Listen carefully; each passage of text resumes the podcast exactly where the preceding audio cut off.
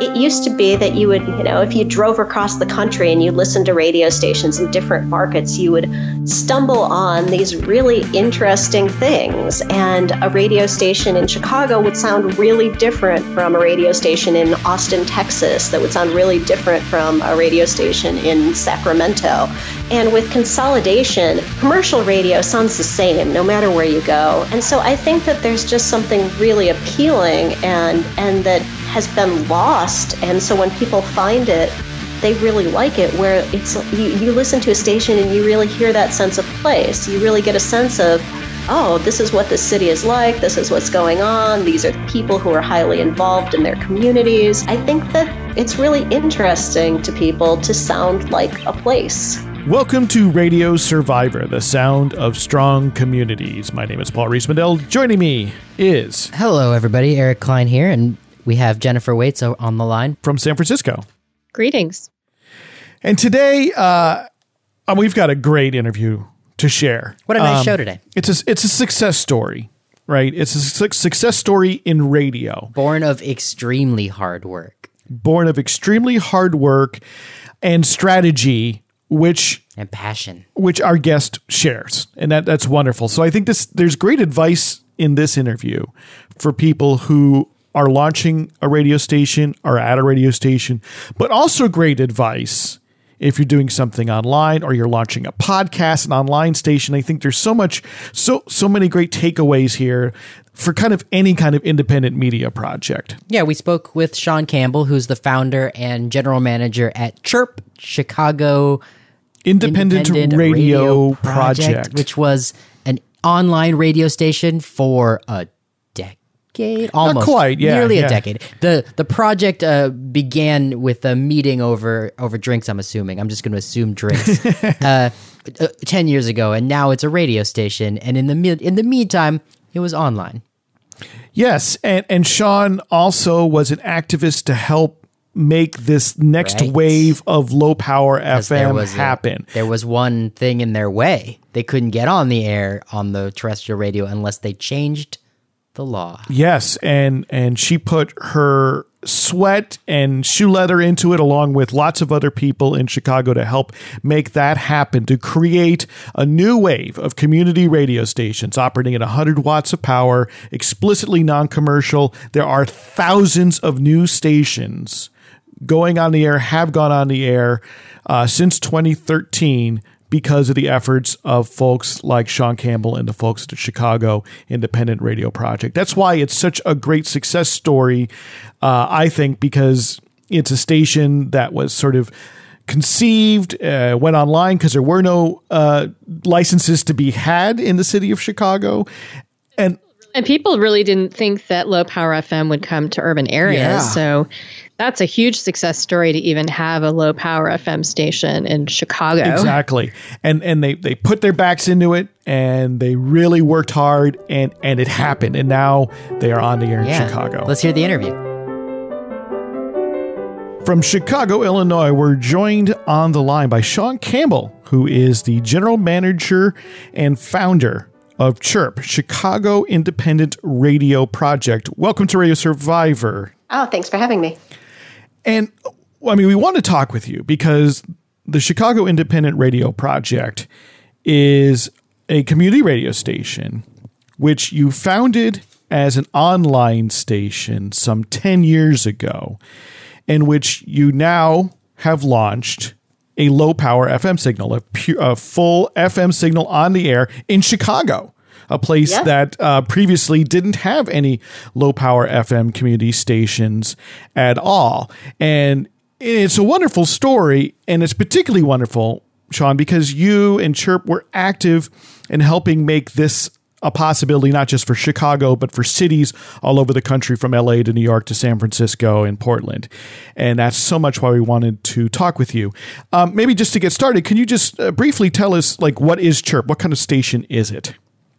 Sure. We're a station that really focuses on independent music, arts, and culture in Chicago. We think there's so much great music coming out of the city. So we play a ton of local music, but, um, you know, we, we also just play a really wide mix of other stuff that we think is good and interesting and isn't on commercial radio. And we're really committed to live local radio. So all of our programming is DJs live in our studios in real time, programming their shows, cur- curating their shows, and interacting with listeners. And um, we try to do a lot of, we have conversations with local artists and we work in concert with local independent businesses and other nonprofits, trying to let the community know about their work as well. And about how many volunteers do you have? How many DJs do you have? Well, we have about 250 volunteers, and of those 250 volunteers, about 65 or 70 of them are DJs. Wow. that's that's a big staff. I mean, for for kind of any station anywhere, uh, that's a big staff. And you grew this uh, staff and and and sort of your listenership first as an online station, right? Ten years ago. Right. Um, we we started the station in July of 2007. Well, we started the organization, I should say, in 2007, and we worked for a couple of years just to raise awareness and raise money. And then we launched the station online in January of 2010. And the thing was, from the time that we started Chirp, we always intended it to be an over the air station, uh, a broadcast station, but we didn't have that option at the time because obviously there were no frequencies available. So we launched online and it's funny when you look at how much things have changed because when we first started in 2007, we talked about starting online and it didn't seem like a realistic option. But within a year, we we thought, "Oh, it's absolutely a realistic option." Why did you think it wasn't a realistic option uh, when you first started with the idea? Well, stations were streaming in 2007 but it definitely wasn't a primary way that people were were listening to radio and it just seemed like it would be impossible to get uh, a decent sized audience built when you only had the online signal. And like i say we quickly changed our minds. Things changed so fast that um, it was within the first year that we we decided that we we could launch online.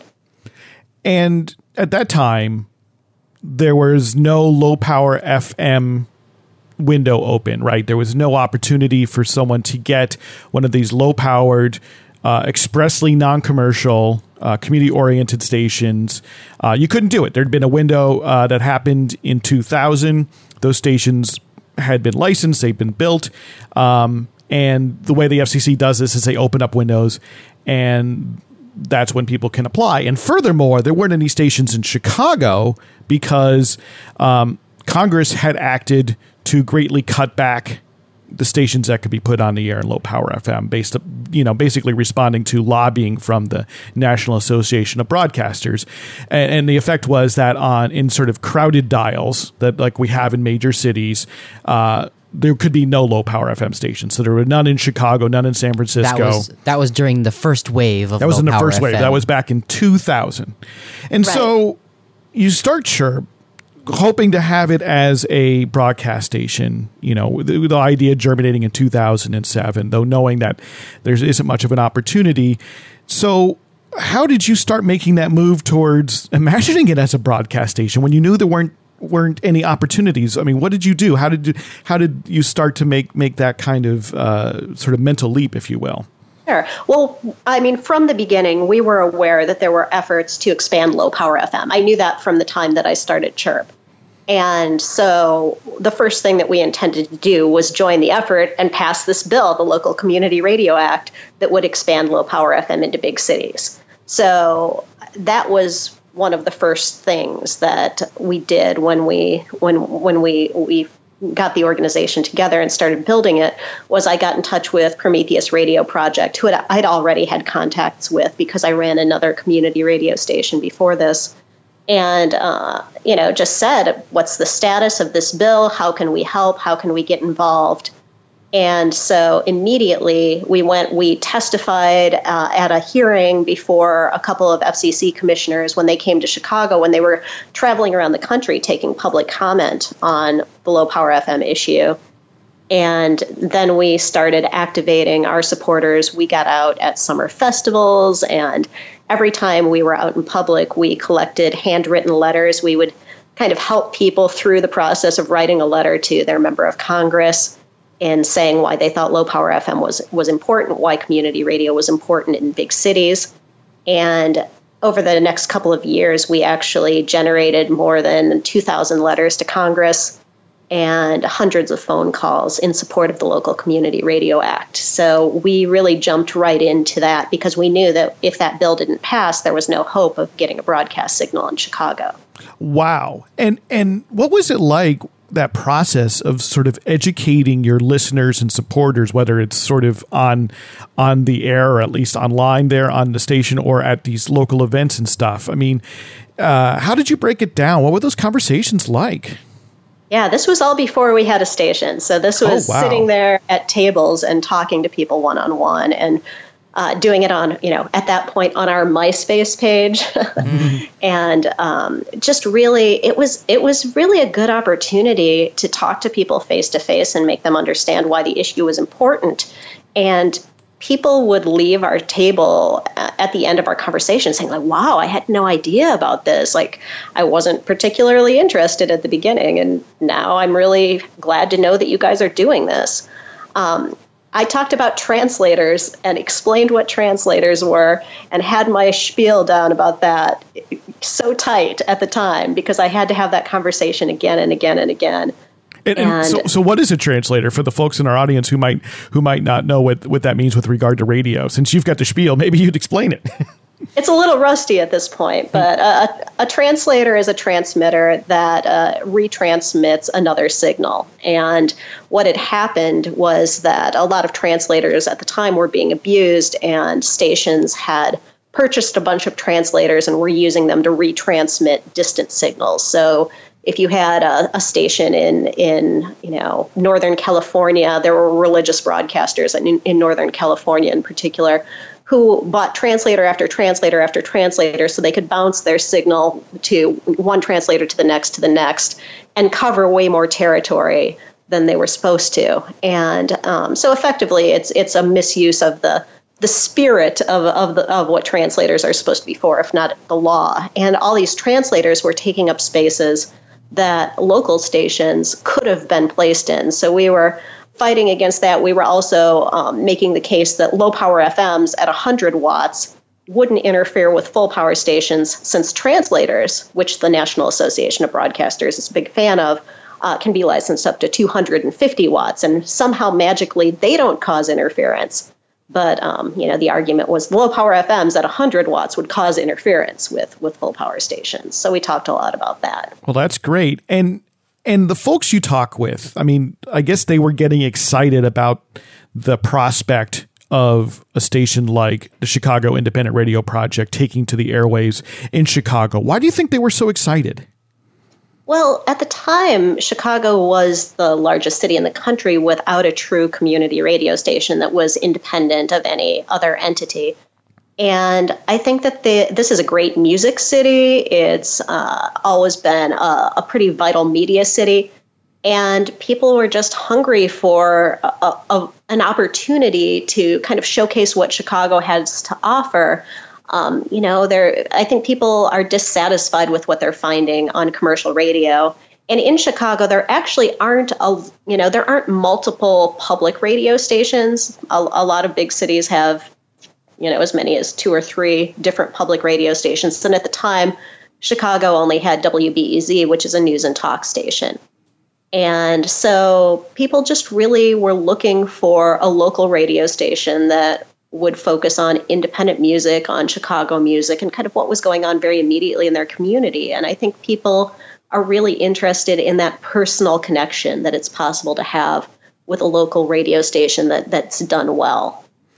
And then the Local Community Radio Act of uh, did pass. It passed in 2010, and what that did was uh, undid this restriction that Congress passed back in 2000, uh, and and basically said that that low power FM stations can be placed into these little pockets in the dial. In, especially in big cities, but all over, uh, where you can't put a 10,000 or 100,000 watt station, but you could put a 100 watt station, and you could then therefore start to serve communities within cities like Chicago or, or San Francisco or New York. And then in 2013, uh, there was the application window, meaning that was the opportunity for people all over the country could apply for one of these stations. It's something we've been covering a lot at Radio Survivor on the podcast. And I guess you went ahead and, and, and put in an application for Chirp. Was there was there much competition? Was it was it a nail biter for you?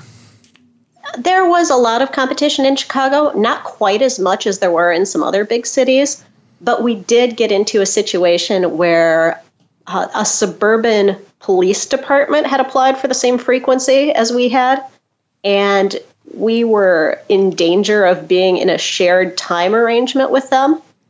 And we had some conversations with them, and it was clear that they hadn't really. I think a lot of applicants put in applications because they were told this might be a good idea for you, but they hadn't really thought through what they would do if they were awarded a station. Yeah. How to so fill the hours and hours of the week. Yeah, 168 exactly. hours. and so once we started talking to them, I think they started to think, oh, yeah, we, we really haven't thought this all the way through. And they dropped out. And so then, um, then we were the only applicants for 107.1.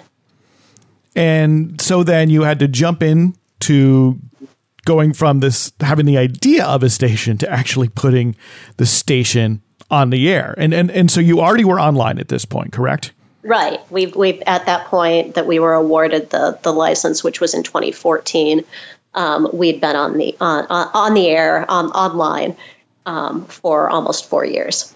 So you kind of had already the uh, outreach, you had listenership, you had a staff, but yet, I mean, an actual radio station is still a whole nother thing. Like, I mean, what did that take? I mean, would it take a lot of fundraising? Did it take a whole bunch more organizing? Um, well, you know, operationally, we were set. We ran the station from the beginning as if we were on the air. So we didn't want to make it hard on ourselves when we actually were able to get the broadcast up. So all the DJs were trained in as if we were operating a non-commercial broadcast station. So that part was was easy, but the hard part was then um, dealing with uh, the permitting issues and the various. Uh, committees of the city of Chicago in being able to build this this really big tower that we thought we were first going to have to have and that actually caused about two years of delay. Wow. yeah, and we eventually had to we moved we we changed our location two times. Um, we had an original location, then we we had to put in for a change with the FCC, and then we put in for another change this past this, uh, this past January.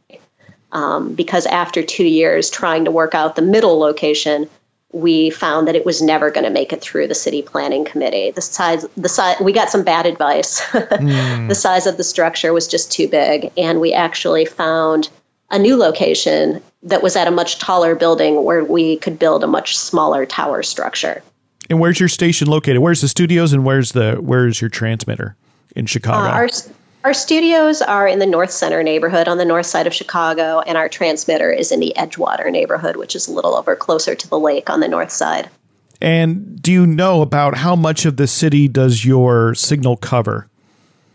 Uh, we know that there are about a million people in the, the you know the potential listening audience, wow. and so we cover we cover the north side and some of the near north suburbs uh, pretty well. We've been actually we've been so happy with the coverage. That's great. We're talking with Shawn Campbell. She is the general manager and founder of the Chicago Independent Radio Project, which is an online community radio station which recently launched as an on the air low power FM station, of course, in the city of Chicago. My name is Paul Riismandel. This is Radio Survivor. With me is Eric Klein and Jennifer Waits. And uh, what was the date that you went on the air? Shawn? October, October 21st. October 21st of 2017. And it was a, yes. a 10 year journey from the, the beginning of sitting down and planning the project. I understand. It I'm was. so I'm so curious what that launch day was like. I I was lucky to visit you guys in 2016 and, and have been waiting for the launch. So, what happened on the day, and how did you guys recognize the launch over FM? Um, it was uh, it, it, it, was a really great day. It was it was really emotional. We um, just had a handful of people at the studio. We actually did a big public party at a bar in Andersonville called Hopleaf, where um, they opened up early for us. So they opened up at about 11 a.m. Our launch was at noon, and So we had uh, a hundred people or so who came out to listen to the broadcast launch at Hopleaf. And um, so I was in the studio, and um, another longtime uh, chirp person, a founding board member, was on the air with me, Mike Bennett, who's on most Saturday on Saturdays before me. And we just did what we do. You know, we didn't really want it to be super different because we have been, you know, effectively, uh, you know, I use the term on the air. We've been online, you know, for, for seven and a half years. And so we wanted to welcome new listeners, but not put off the people who'd been listening to the stream. So we just really celebrated the fact that it was 10 years of work. We talked about the people who made it possible and uh, we tried to play some meaningful songs. You know, we started out with a set of local music and played a lot of local uh, requ- requests. We played requests from some of the founding board members and from some listeners who'd been with us for a long time. And really just, um, it was a celebration of what, what we've always believed in. Um, which is just you know to to do really great music focused radio that that really pays tribute to the city that we're in.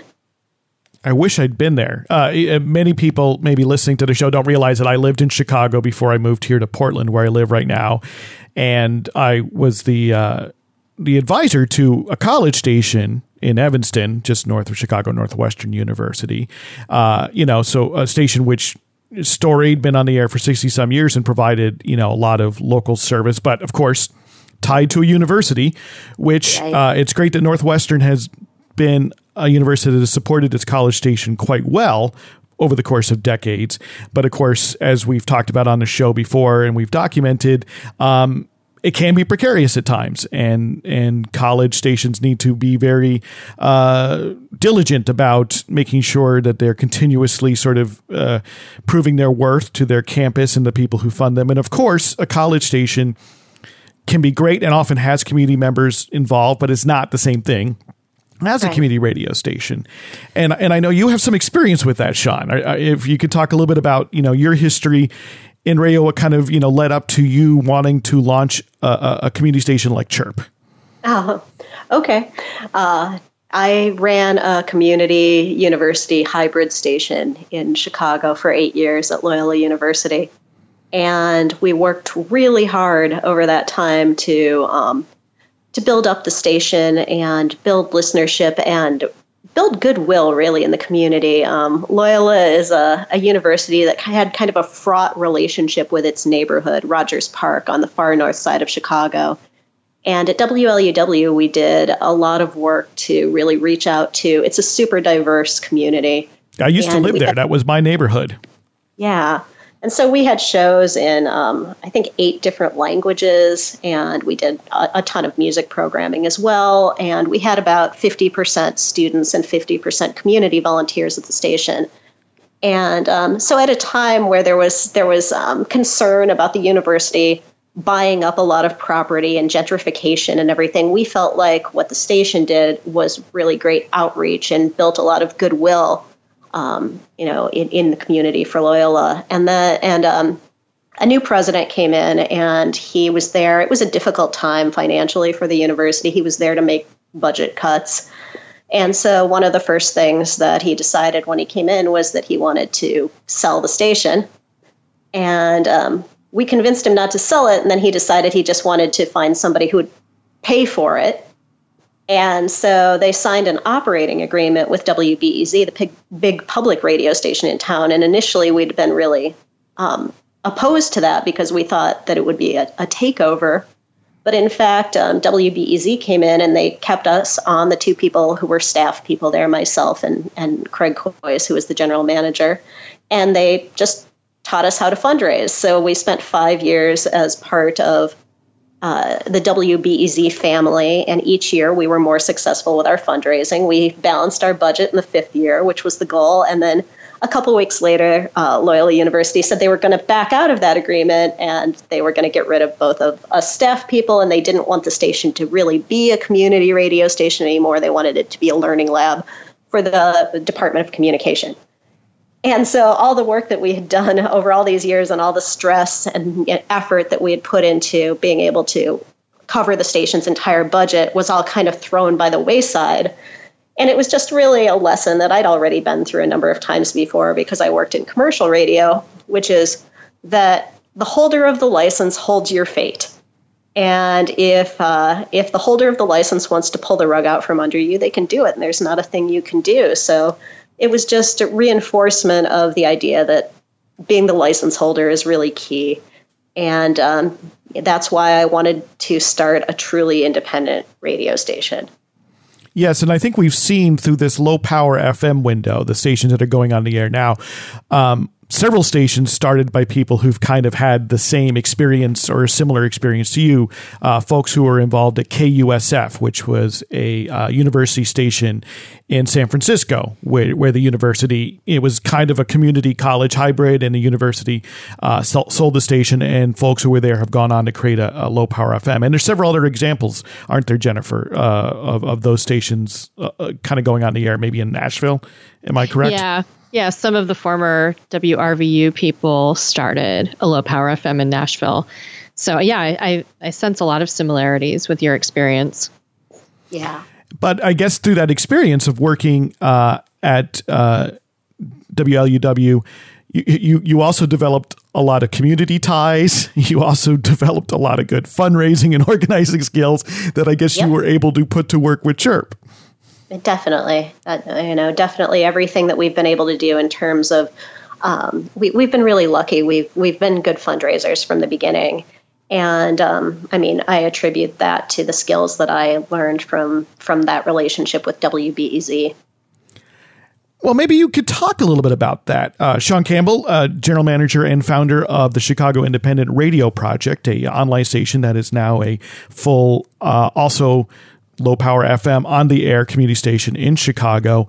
Um, because I think there's a lot of folks listening to the show who are either at stations that are on the air or building low power FM stations or would love to create a project, maybe like Chirp Online, um, but they don't quite know how to how to raise the funds. And I, I mean, you know, I don't expect you to kind of write a business plan for us here, but but if you were going to give some some quick advice to somebody who who was looking to either fund an existing station or maybe boost fundraising uh, for a station they want to build. I mean, what kind of advice would you give? What are some some sort of high level top things they should they should do or try to do? I think we were we're really lucky that we're in such a big city, and I recognize that that's such a benefit. But I think that the key thing was that we got out there from the beginning and we talked to people in person. Like I said, we really took the opportunity to be at every street festival we could be at in the summer, to um, go to music venues, and and you know we had good existing relationships. But building those relationships, if you don't have them, is important. Talking to people about what you want to do, why you want to do it, how the station will benefit the community, how it will benefit them, and then you just you have to ask for money you have to be comfortable making the case for why what you're you want to do is valuable and that they should support it. And so from the very beginning, you know, I think probably we started building an email list and, and within the first month we put out an appeal. And we also did a benefit concert within the first month and we raised about $1,500 at the benefit show and we used that $1,500 to print up postcards and buttons and um, some t shirts to sell, and kind of took it from there in terms of the posters and the postcards provided information about the station. They had a link. Again, we didn't even have a website at that point, so it was a MySpace page. Um, but we set up a PayPal account and put a link on the on the MySpace page to the PayPal account so people could donate. And um, really early on, we just set up a membership program. We set up a sustaining member program where people could give small amounts monthly or quarterly. And we also always have done a good number of events, both big and small. And that's, I think, it's really valuable when community radio stations share their ideas and their resources. And one of our biggest fundraisers, actually, a fundraiser that we do in two different versions, is our record fair um, these are really huge, uh, you know, hundred vendors selling selling records. We do one that is freestanding in the spring, and another is part of the Pitchfork Music Festival in July. But um, it was WFMU who shared all their information about the record fair that they do on the East Coast that helped us build our record fair. And um, so events are really important to us and, and they raise a good chunk of money for us. And we also do some grant writing. So we've, we were lucky enough to get some grant support from pretty early on. And uh, we've always tried to just keep those revenue streams diverse. So if you run into a problem in one area, you're not totally reliant on, on just that money. It's not all foundation support, it's not all event support. We really try to keep it, it mixed up you know, I think that's great, and it's great that you were able to, you know, get some advice from WFMU, which is a great community radio station in Jersey City, New Jersey, known for its eclectic uh, music and and has been online since since radio could be online for the most part. And and thinking, you know, and and thinking about that that personal face to face seems to have been very important in the history of your station. It sounds like it helped you to fundraise, it helped you to build awareness, and it helped you to, you know, join in the support of getting the local community radio act uh, passed. And I think sometimes for folks who want to start radio stations, they're a little intimidated by by by that. You know, they see things like Kickstarter or they, you know, or or, or Patreon or PayPal and things like this, and and hope that maybe if they just sort of uh, put the call out there for people to, to, to donate that that it'll that it will just happen. Um, but it sounds like there's still a fair amount of uh, hitting the bricks and, and, and shoe leather involved. And and I guess my question to you is, you know, I mean, was that tiring? what, you know, I mean, what you know, what, what was there? Was there good aspects of it? If you if you're going to give someone a pep talk to do that sort of uh, really like I mean, it's really kind of outreach and community building. Uh, I mean, how would you encourage them? You know, wh- why should they do it? Well, I think probably more, even more so now than when we started 10 years ago, it does seem challenging because everything has migrated online. And I don't want to, I would never in any way denigrate things like Kickstarter. We did a Kickstarter. That was um, part of how we funded our launch, too. So, you know, I wouldn't say don't try that. But the thing is, you have to give people a reason. Just putting something up online and saying you want to raise money for it won't convince anyone. And so it all started with these personal conversations. And I think in, you know, you, you kind of talk to two different audiences. On the one hand, you talk to an audience that is enthusiastic from the start, like a new radio station. That seems cool. I'm excited about that. Tell me more. And then on the other side, you might get people who are more like, well, why radio now? Who cares? Nobody, nobody listens to radio. Um, you know, people will try to make that argument with you, like, why would you even want to do it? And the thing is, it's amazing how many people do care. And the example that I always used was for 10 years, you know, the better part of 10 years, when we were out at events, people would say, Oh, Chirp Radio, I don't know about you. That sounds cool. What number are you on the dial? That was the that would be the first question they would ask. And it didn't matter if they were 16 or if they were 60. And you would watch some people just lose interest the moment that you said you were you were online hmm. um, because people think of online radio as something different you know whether it's that they think of um, you know pandora or they think of spotify or they think you know it's just somebody with their itunes on shuffle they think it's a vanity project they don't think of it as being i'm making little finger quotes like real radio mm-hmm. and the idea of real radio means something to people. It, it's it's legitimacy to an extent, but it's also just convenience of listening. It's free listening rather than having to pay for data uh, in some cases. And so I think really talking to people about why why all those things matter and why the idea of, of connection and curation is important. You've got everything at your fingertips right now, but your Spotify account will never make you feel slightly less alone in the world.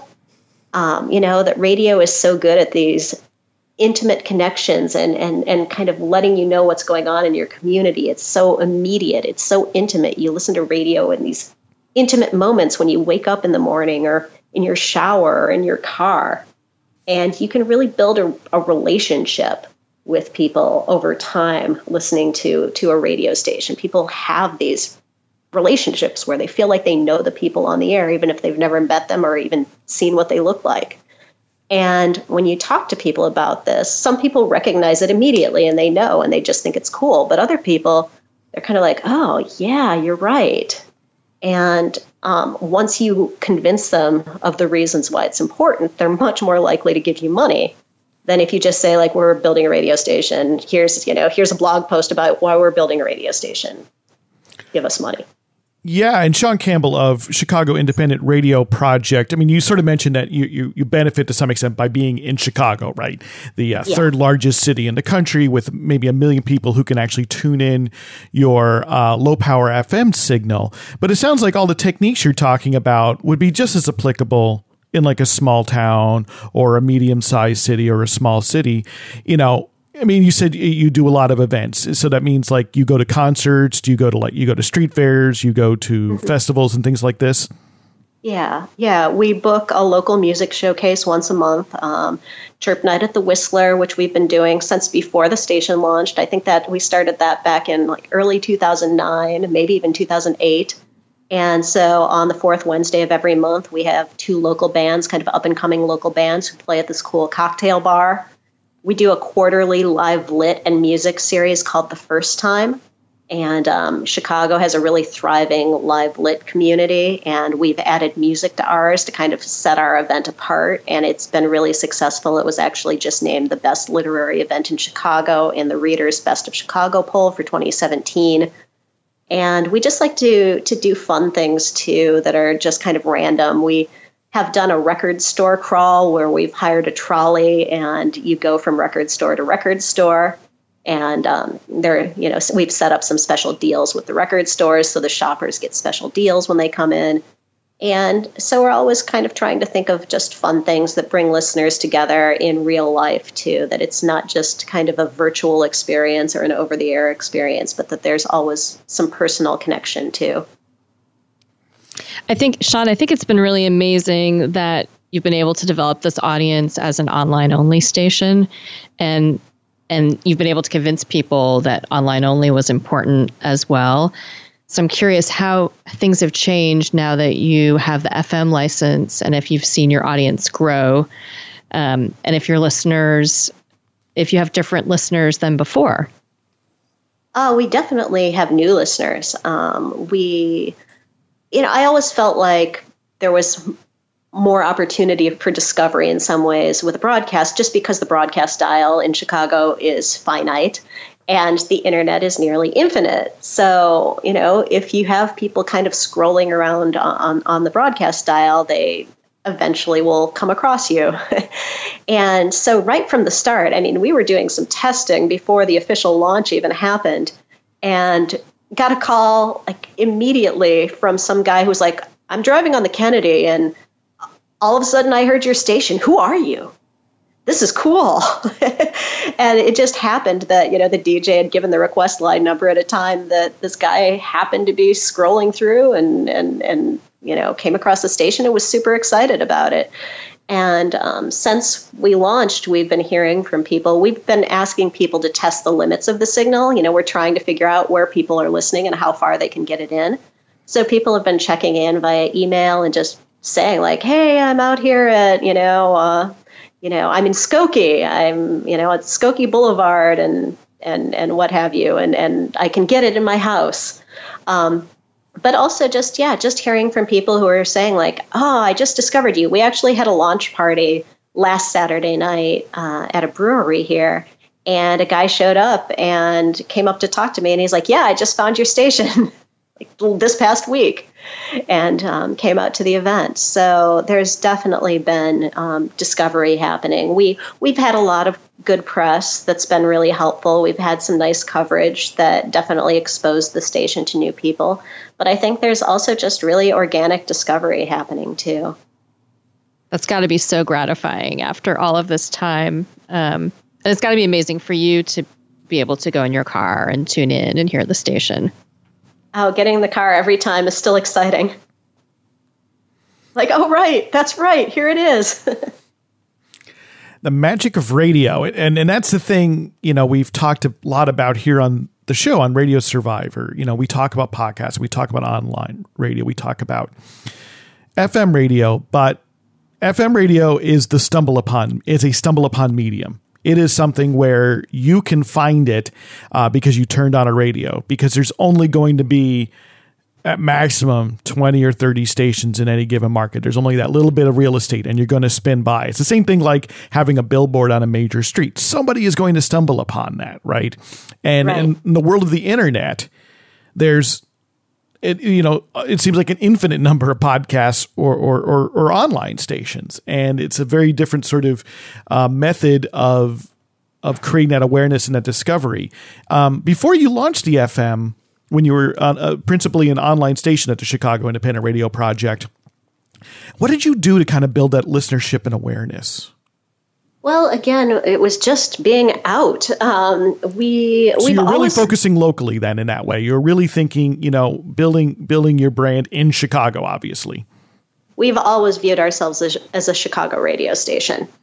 Um, you know, it, it, we're always happy to have people listening from elsewhere, but when you tune in, you will know very quickly that it's a station that's based in Chicago and that Chicago is a key part of everything that we do. So we never wanted to create a station that was sort of placeless mm-hmm. just so it would appeal to a larger online audience. We wanted to create a station that was for Chicago and by Chicago. And if people were interested in, in hearing that, you know, we would welcome them from wherever they were coming. But um, it's always been a local radio station. Do you hear from people outside of Chicago? Oh, we have a ton of listeners from outside of Chicago. We've got a bunch of listeners in New Zealand. Um, Ohio seems to uh, have all sorts of chirp fans in it. We've got so many loyal listeners in Ohio.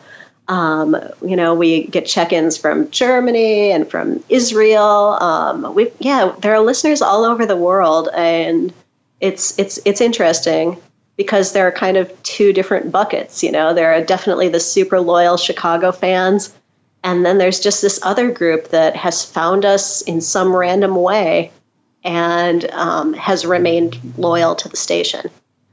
You know, I think that that's uh, it's interesting, and I think it's great for you to kind of lay that out because a lot of folks, when they start, you know, podcasts in particular, you know they're familiar with national or international podcasts. They're familiar with the the podcast chart in at apple and itunes. And people tend to set their sights there because it's kind of what they know.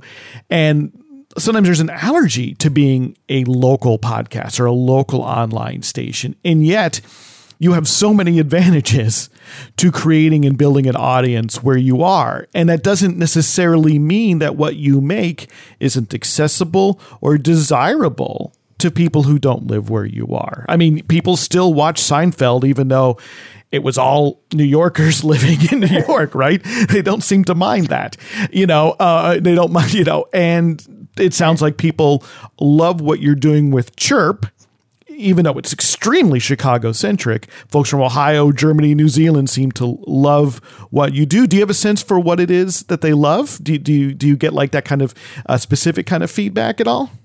Well, you know, I talk a lot about how I think so much of radio, and when I say this, I mean mainly commercial radio, has kind of abandoned all these traditional strengths that it had that should be real selling points. And I just think localism is such a gigantic selling point. And when I say that, I mean because it's got local flavor and local personality. And it used to be that you would, you know, if you drove across the country and you listened to radio stations in different markets, you would stumble on these really interesting things. And a radio station in Chicago would sound really different from a radio station in Austin, Texas, that would sound really different from a radio station in Sacramento. You know, there'd be um, you know, certainly um, local or regional music would, would probably be a part of it. But just, you know, you'd just really hear those different personalities. You'd hear the accents. You'd hear just different types of programming. And with consolidation, commercial radio sounds the same no matter where you go. If you, you know, or you're listening to an AC station in the South, it sounds pretty much exactly the same as an AC station in the North, and et cetera. And so I think that there's just something really appealing and and that has been lost. And so when people find it, um, they really like it. Where it's you, you listen to a station and you really hear that sense of place. You really get a sense of, oh, this is what this city is like. This is what's going on. These are the people who are highly involved in their communities, and it's just interesting. It's so much more interesting than some sort of a generic all things to all people. So we won't really sound like anything because we want to sound like everything. Um, I think that that's it's really interesting to people to sound like a place. I, I mean, I couldn't agree enough. Yes, Jennifer, please. And that's part of, you know, I know that you're live. Your whole mission is live and local, and a lot of community radio stations utilize syndicated programming or automation and and you don't as far as i know you don't air any syndicated programming and you're still not doing any automated programming. Um, and, and is that why? Because you want yeah. to re- maintain that local feel? Yeah and i mean we've got enough people that uh, want to be on the air for us that um, you know it's i know that small stations struggle with that. If you only have 10 or 12 volunteers for your station you can't be live all the time uh, but we're fortunate enough that we're able to be. And yeah, I mean, it's really important to us. We always want listeners to be able to interact with us in real time. So if they hear something on the air that they're interested in, they have a question, they can ask. Um, you know, they can make a request, they can just stumble across the station and want to learn more about it and they can pick up the phone or they can write an email and they can get an immediate response from somebody who's who's in the studio interacting with them in, in real time i just think it's so crucial to good radio Shawn Campbell, general manager and founder of the Chicago Independent Radio Project. Uh, before we wrap up, I, I want to ask you, you know, if there's a big lesson, a big aha, a big takeaway that that sticks with you over this 10 year journey of building this great community online radio station and then being able to launch it as a low power FM on the air station. Is there is there, is there any like big lesson that you kind of that you kind of take away that you've learned? Well, I never doubted this, but a lot of people do. So don't let people tell you that radio doesn't matter to people anymore. Uh, it it really does. It's people have been so emotional about this broadcast launch, and there have been people who have followed us from the beginning and who you know have been in touch and who told me like I was just sitting in my car crying when you guys went on the air. Um, you know, it's it really radio when done right. It just fosters these like really great connections with people and it means something. So, you know, listening patterns have shifted. I'm not saying that everybody in the world is going to listen to your radio station, um, but I think that there is still a hunger out there for that type of radio that is local, that is live, that gets out in the community and allows people to to interact and to kind of get to know the station and, and, and the personalities involved. And I think that there's just we don't have as much connection as we used to. We're we're connected all the time, but we're not really making personal connections. No one wants to talk on the phone anymore. You know, everybody wants to text, and there's just something very human in a community radio station, and people still really do want that. And I don't know if you build it, they will come. That's a great place to leave it right there. Shawn Campbell, you are the general manager and founder of the Chicago Independent Radio Project. Uh, where can folks hear your station, both online and, and on the radio if they're in Chicago? In Chicago at 107.1 FM on the north side and near north suburbs, and anywhere in the world online at chirpradio.org. And we have a mobile app, so chirpradio.org slash mobile. Thank you so much for joining us, Shawn. Oh, thanks for having me.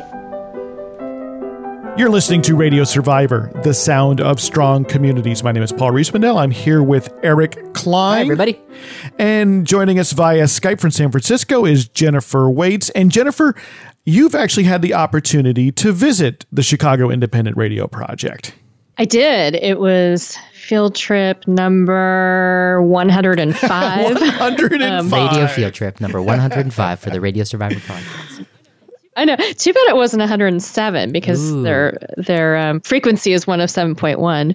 But I, I visited the station back in April 2016, and and I knew at the time that you know the launch of our FM was coming and there wasn't a specific date. Um, so I was I was very excited. and really enjoyed my visit and talking to Shawn.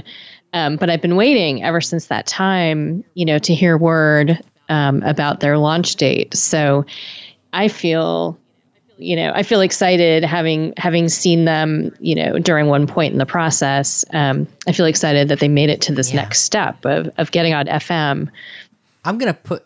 So I'm gonna just say that like it seems like what's so exciting about what they were doing is that most internet projects just don't involve that large of a community of people as as what they had accomplished. They had already had the um the staff of volunteer DJs for the full week, uh, only going off the air for a few hours at night, uh, all devoted to this online Oh, radio yeah. project. M- Yeah, more than 200 volunteers, even as an internet only station.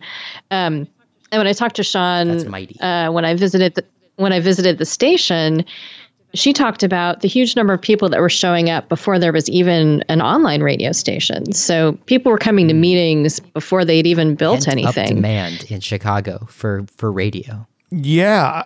Yeah, I mean, having lived I mean, there, I, I I understand that. I mean, there are great college stations. I, I mean, I, I like to think that WNUR, uh, where I was the advisor, I wasn't responsible to programming. Students were responsible to programming, but a great radio station. But what are uh, you going to do when you graduate? uh, yeah, exactly. Long-standing station, uh, really representing house music in Chicago, which is very important, and and and and Chicago hip hop. There's a great radio station at University of Chicago, which is all the way at the other end of the city, south end of the city. You can't even he- really hear it so well up at where you can hear WNUR. Um, there's WZRD. Have- there's uh, Loyola Station, which is uh, you know still a great station as- a uh, as a college station. Jennifer, you were going to say.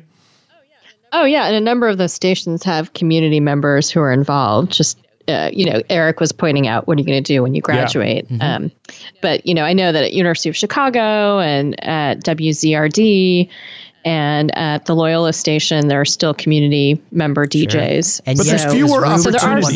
some- Yeah. You know, eh, what I realized at at at uh, WNUR was that it, there wasn't like an open call in the same way you see for uh, community radio stations often. And that sort of the way you got involved was sort of a bit more word of mouth, who you knew, persistence. I think in some cases, often uh, because of the fact that the stations college stations are so explicitly for the students that you know coming in as a non-student is is not nearly as easy and um, i think you know if you went around and, and you talked to people who even knew about a WNUR or a WLUW in Chicago and said, uh, How would you get on the air there? They'd probably say, Oh, I don't know. You got to be a student, I guess. I don't know. Or an alum or something. They probably wouldn't even be able to tell you.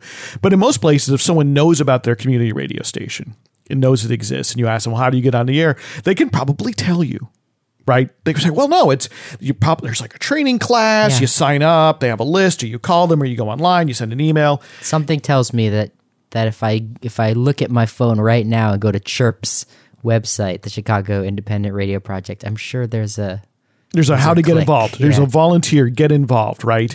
Uh, and whether that's getting involved as a DJ, getting involved doing events, getting involved in helping out with concerts and yeah. benefits, and that's the things superpower of these community media institutions, in my opinion. It's just that the doors are open and it makes it makes sense. You don't have to go sit down for a job interview. You don't have to submit a resume to to be able to participate in what their project is, and that that kind of openness is is uh, is why they matter so much to me.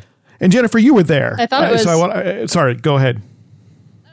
Oh, well, just, you know, I think it was interesting the way Shawn talked about the challenges when you're at a college radio station as well. So, you know, it makes sense to have when you hold the license, it it reduces some of the complexities of um, of being at a college radio station where community members might be peripheral to the project.